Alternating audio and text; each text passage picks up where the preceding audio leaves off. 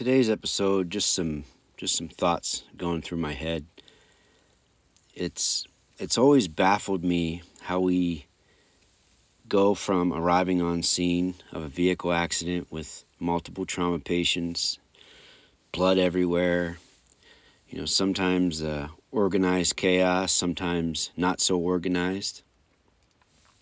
Then we go on off to a person who's been dead for about a week. And uh, then we go, you know, next could be a person with chest pain. And then, boom, we go home and, and drive our kids to school. I'm just curious, how how do you process these things? Uh, do you process the traumatic things you experience? Or do they just get pushed down to be forgotten? Are you able to process them in a healthy way? Have you even have you ever even thought about it?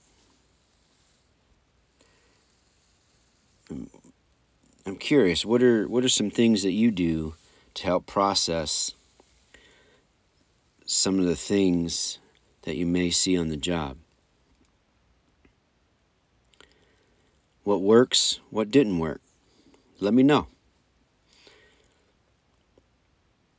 As always, have a great day. Don't quit. Keep pushing forward.